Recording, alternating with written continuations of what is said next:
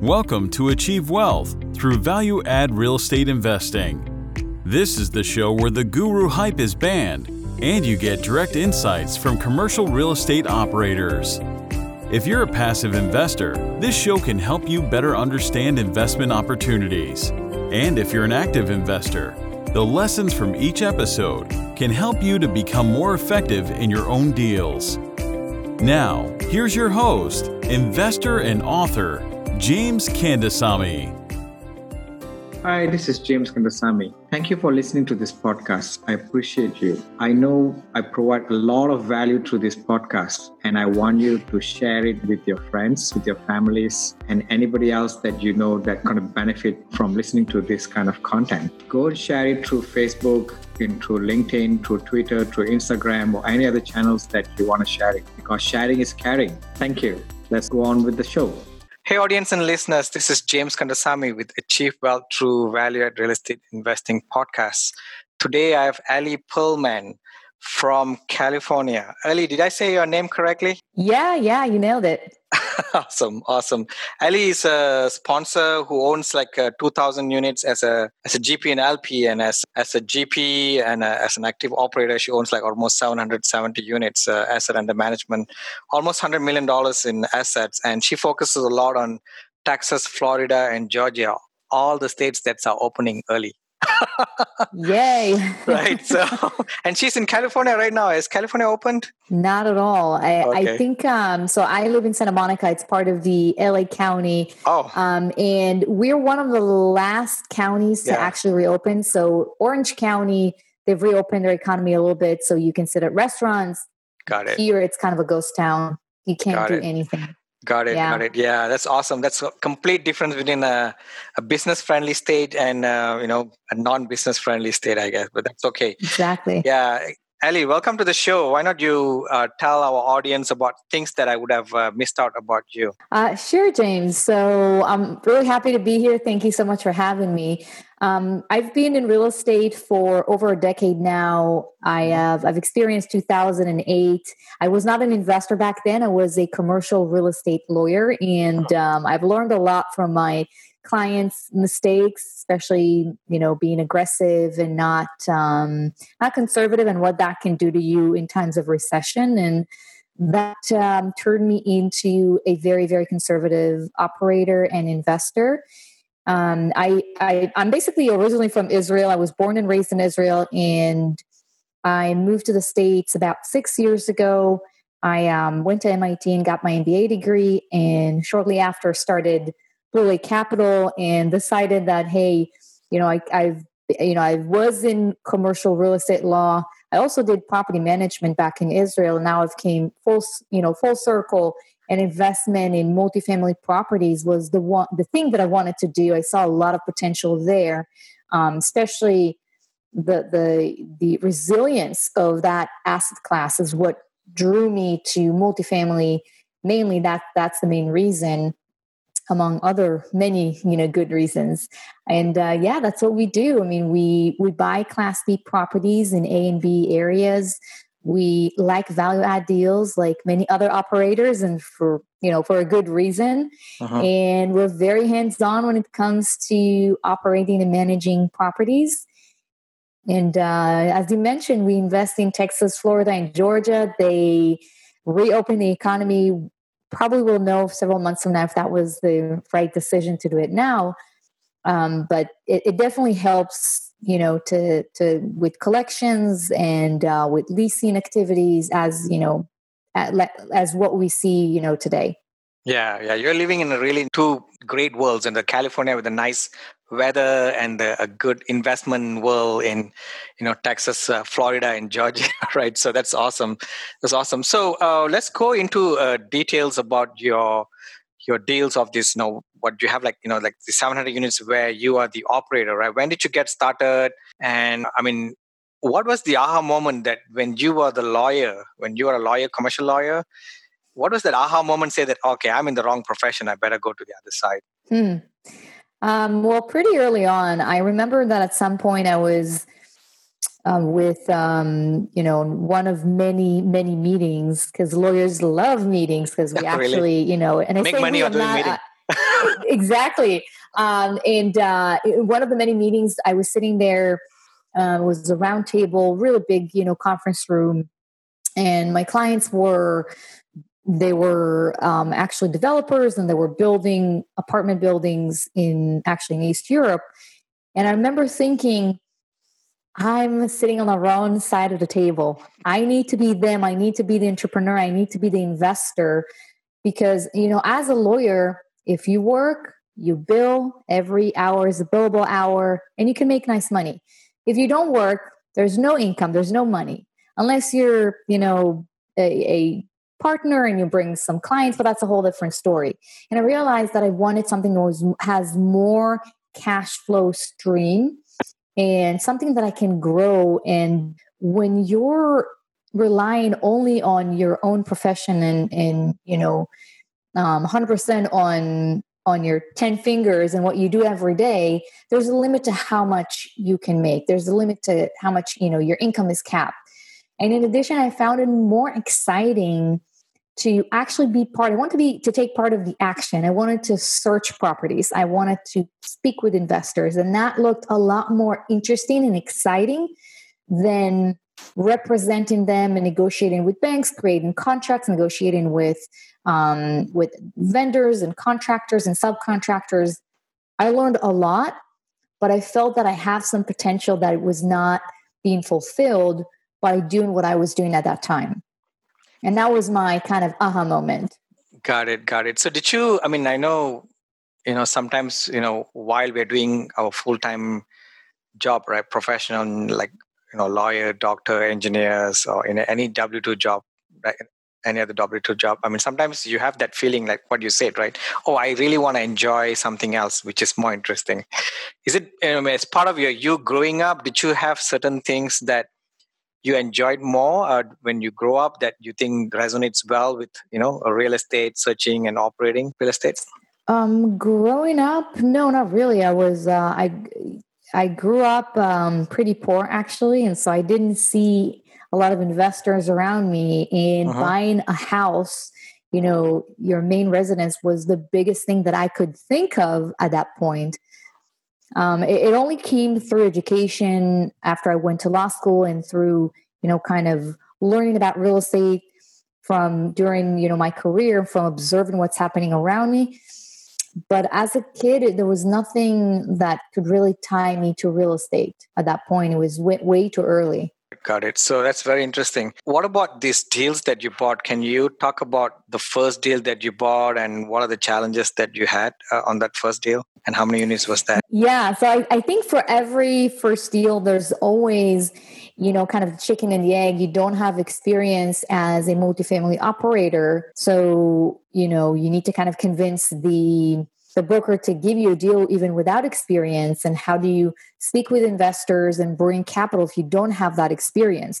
But if you don't have if you can't convince them to work with you then how are you going to get your first deal so for me the way to kind of bypass this uh, this hurdle was to partner with someone that had more experience than me. And through that, I was, I basically, my lack of experience specifically in operating properties was not the main focus because then I, I was working with someone who was more experienced. So that was one way. And I know a lot of young syndicators and aspiring syndicators if that's the, the path that they're taking. You can also I, I also see syndicators are just you know they they just find a deal and they manage to basically work with a small group of investors that you know they usually it's not a huge deal it's not a large deal but they're able to do it. And i you know i have a mentoring program today. I teach people how to do what i do and it works and i believe in that method because I also had a mentor and I paid someone to teach me everything. So I'm basically not I'm not going to work with investors money and learn and you know make mistakes you know throughout the way. Now mistakes are inevitable. I think we we're all going to make them at some point, but you can definitely reduce the the magnitude of the impact of your mistakes if you're working with someone that has more experience. Got it, got it. Yeah, I mean, sometimes it's, you know, people don't see how much money we spend or how much time we spend to learn from others to shortcut your growth, right? Your mm-hmm. development. There's no such thing as we came up on our own, right? I mean, there's always a mentor or something that has driven us to get faster, to get somewhere faster, right? Especially in multifamily investment, which is a multi, multi million dollar investment, right? And it's not mm-hmm. easy for anybody out there to just go and do multifamily. So let's talk about some of your properties right now during covid-19 right now right so how's the property performing can you give us some uh, numbers and uh, performance and you know how did you guys do it etc Mm-hmm. Yeah. So, you know, back in March, there was a lot of uncertainty and we didn't know what to mm-hmm. expect. Um, part of it was kind of the media frenzy that was basically shouting tenants are not going to pay. Um, you know, there's going to be a huge default. And we weren't scared, but we were definitely concerned because we just didn't know how hard our properties are going to get hit. And we decided to be proactive pretty early on. So during mid March, we came up with a plan. We basically created a kind of a payment plan and um, with with tenants that lost their jobs and so basically allowing them to pay in installments throughout the month. And we created early bird discounts. So basically during march if you're going to pay for april you know for april before april 1st then you get you know $50 off um, of your rent for instance. And we had a lot of basically a lot of um, tenants that took advantage of it and what happened is that some of them actually lost their jobs by april 1st but they already paid us in advance. So that was a way to secure at least some of the collections. And um, that was only you know that was part of of um, you know making sure that collections are going to be solid. We were trying to think creatively how can we increase income with our pro, you know across the board with the properties. And i know that many sponsors right now they they stop renovating units because usually you renovate a unit you you know invest three five seven thousand dollars and then you put it back in the market hoping you can rent it. And we didn't really stop. We basically switched to to renovation on demand. So we have the model unit that is already renovated, and then we show tenants, you know, the virtual tour of the renovated units in classic unit, and we say you have a choice.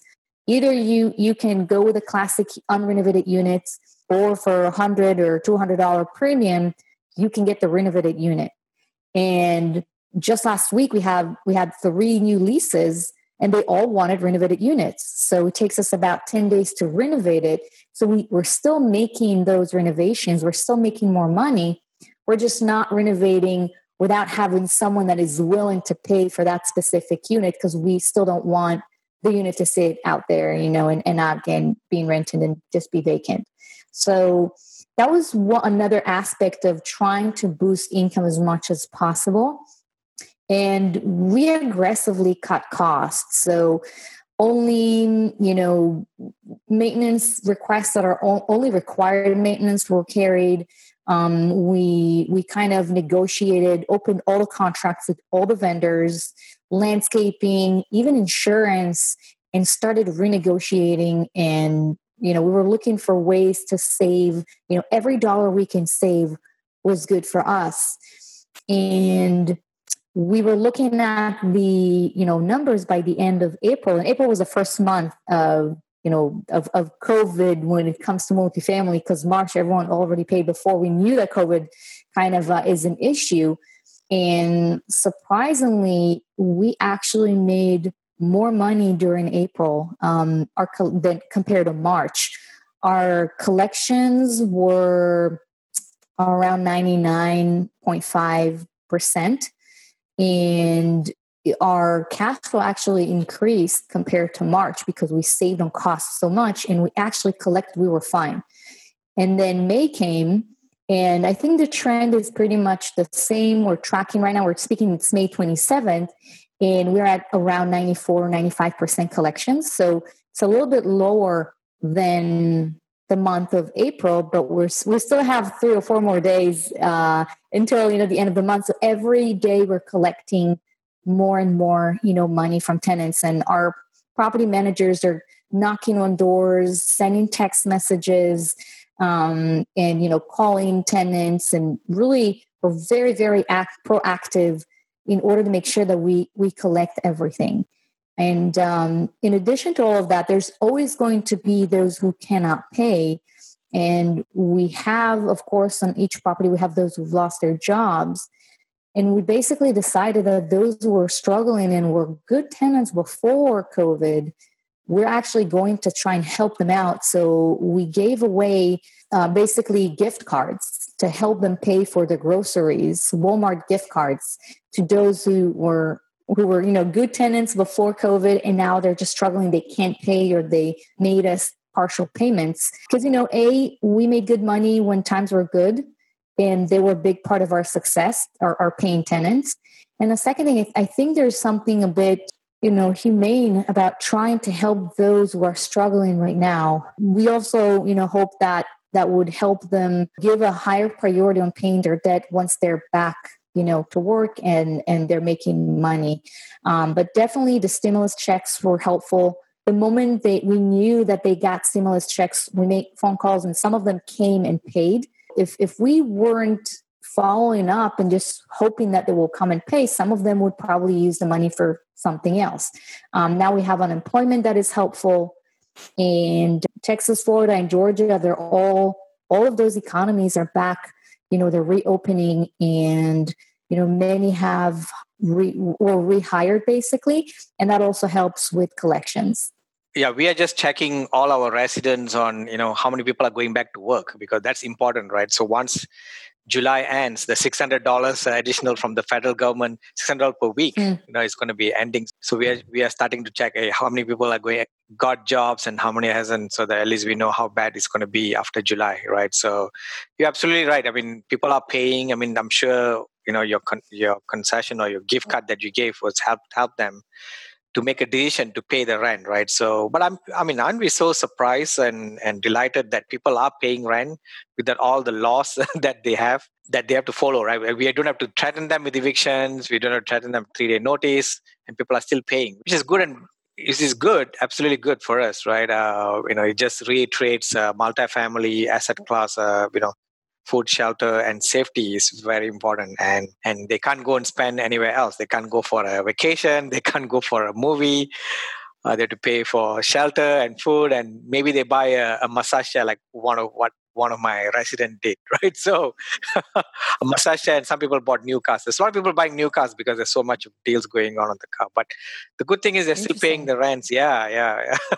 so do you own your own property management company uh, no, we actually hire a third party company, okay. and you know they're they're pretty big in uh, in the industry. They uh, they manage over forty thousand units. Got it. And that's why kind of you know early on we we realized that we're good at finding investors, finding deals, ma- and managing the asset. Our core, you know, um, focus is not property management especially since i'm here in california. And this is the the great you know match between a company that sits you know in atlanta for instance. They know the market inside out. They have people there that are sitting in the office and, and helping collecting leases and signing uh, you know collecting rent signing new leases. And we're almost on a daily basis we're in touch with them since covid started. Um, before that it was probably two, maybe two and a half times a week, you know, on average. And now it's almost every day, multiple times a day. So we're very, very hands on. And, and I couldn't be happier. They're actually doing a great job.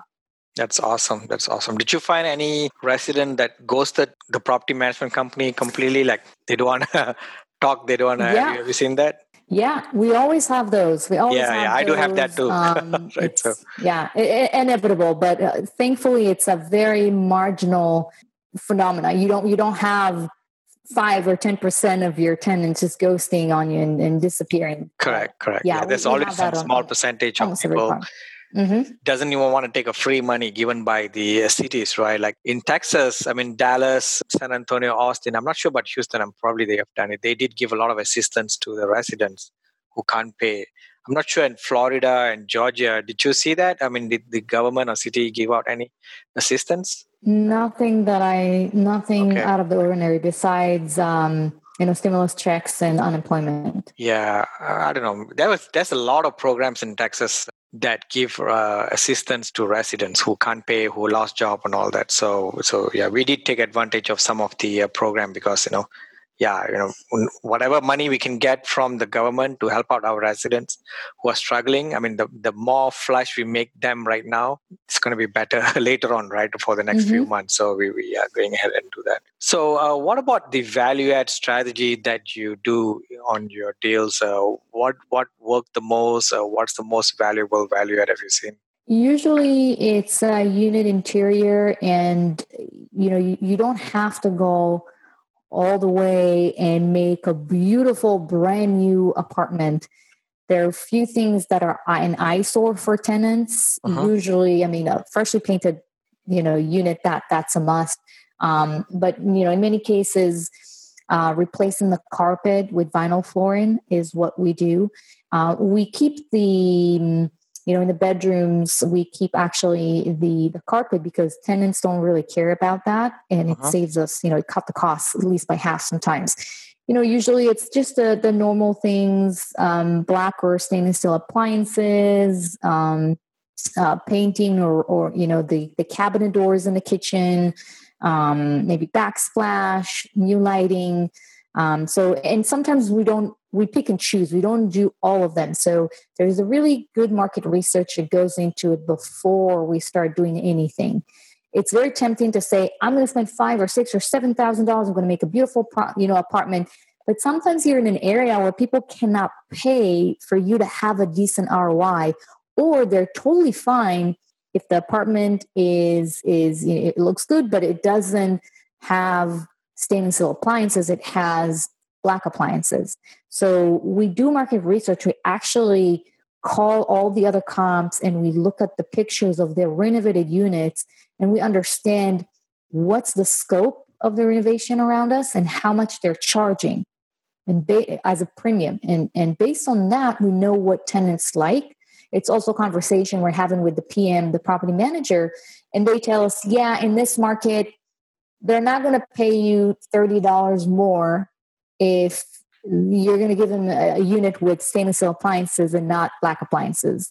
But they you know they really care about the carpet. And and so that we kind of adapting to the market and we're adjusting the scope of the renovation based on the, the demand and the ability to pay for all those upgrades Got it. Yeah, I mean that's absolutely right. Uh, you want to look at what the market can support, right? Not do random, yeah. random uh, renovations, right? And and and and a lot of people have failed when they move from one city to one city. I've seen people move from this city. You know, they're so used to spending five thousand a door in one city, and they go to the next city and they try to spend the same amount of five thousand a door, and it doesn't work, right? So mm-hmm. it's very interesting on how the demographic is able to support it and and not right? So that's interesting. Uh, what about uh, deals? Uh, how do you underwrite deals when what what kind of sniff test do you do mm. when a deal is given to you?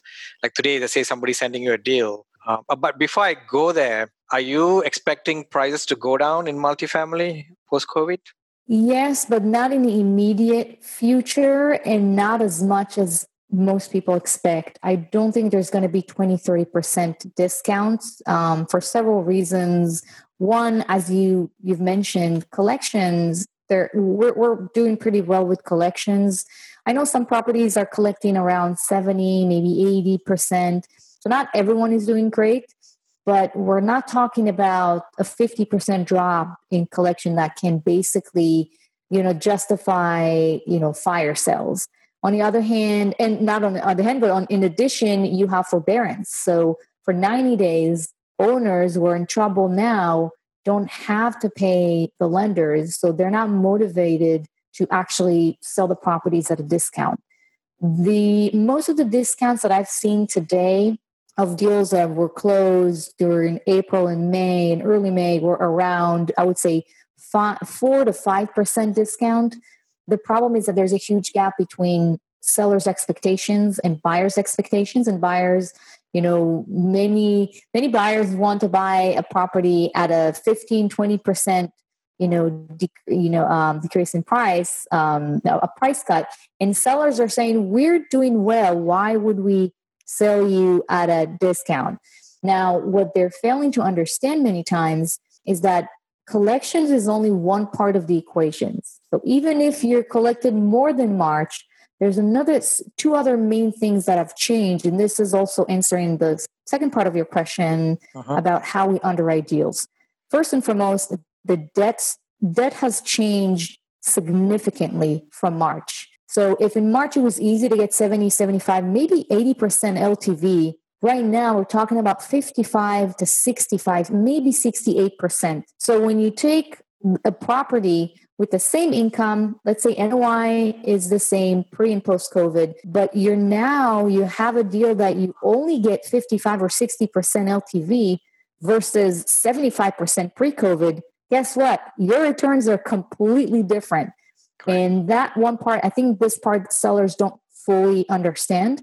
And then in addition, when it comes to our projections, pre-covid you know we were using softwares that predicted had predictive models about vacancies concessions rent increases and we use those you know numbers along with you know it's combination of those projections conversation with our property management company and how the property was basically performing up to that point and came out with a number that makes sense now regardless of what those models are showing us I'm comfortable buying if the deal makes sense with very little 0% rent increases in the first 12 months. And that also affects the price that we can pay because obviously you have, you know, uh, the first 12 months you can't really raise, you know, prices, raise raise rents. Even though I have to say that in some of our properties we are able to lease only with zero rent increases but on other properties, we're we just raised rents about 18% higher during April because we were offering renovated units, what I've talked about before, renovation on demand, and people are willing to pay a little bit extra. So during April, we're actually increasing the, the rents on some of our properties by almost 20%. So even though that is happening, I can't really trust that that would happen with the next property. And so, in order to be conservative, this is what we do. We increase also the bad debt or um, delinquencies and, um, and increase concessions more than what we usually do, you know, pre-COVID. So all those factors alongside with the debt, basically, you know, that that affects the the returns that we're looking at. And that's why the numbers, the prices that we're willing to pay for property they're not the same like they were before covid yeah it's it's uh yeah there's other factors like you know the debt and uh, did you i don't know whether you talked about the uh, reserves that the lenders are asking right now right on oh yeah on the Fannie mm-hmm. and Freddie, that's gonna you know additional yep. cash out of pocket, which reduces your return. Even though you're supposed to get back that money in the 12 months or 18 months that you know after the deal has been meeting certain threshold, right? So that's that's very interesting. So let's go to a bit more on the personal side. After you're starting doing your real estate business, right? I mean, is there any proud moment that you had, uh, you know, that you're really really proud of, right? That you know takes you until the end to forget it. I mean, you can't really forget about that particular moment that you're really proud of yourself. Um, well, we had uh, one property that um, when we got it on a contract, it was 98% occupied. And after 90 days, we were, or, or, I think 80 days, we were close to the closing date. And we were asking for the latest rent rolls and, and T12 because we're always, you know, looking at the new financial information. And I'm looking at the rent roll that the seller is sending me and I'm staring at the numbers and I'm not sure I'm seeing it right. but apparently the property is about 80% occupied. Huh. And he didn't tell us anything. He was hoping we're not going to notice. It happened in a, over a few weeks and we about less than a week before closing. And we just find out that the property that was 98% occupied is 81, 82% occupied. So it dropped within a couple of months? Within a couple of weeks. Couple of weeks. Wow. Yeah. So, and, and we, we were starting to kind of scratch our heads and say, what just, what happened here? And we, sl- we kind of discover an interesting story where basically the seller was self-managing the property. He thought he was saving money by doing it by himself. He left a lot of money on the table because all of his rents were under market. So when we took over, we just increased rents by $85 um, you know, almost 10% increase without touching the units because we had to push the occupancy back up because the, the we knew it was under market. But he was self-managing and he was really he wasn't really treating his employees and his uh, tenants the way they should have. And at some point, when they heard about the sale, the entire team just got up and left and they all just quit. And he had to bring a third party company last minute. Third party company comes in, they're looking at the property and they say, okay, um, those who are a little bit late, um, you know, paying their rents, we're just, they're just started evicting people. Wow. There was a woman, one of the stories that I've heard, a woman that came back from the hospital after not, you know, she gave birth and they evicted her because she wasn't paying on time because she just got back from the hospital. So they they basically said we have very strict rules and we're we're basically, you know, you know, we have the, the set of rules. And so if somebody, if we don't think they should be here, they're not to be here.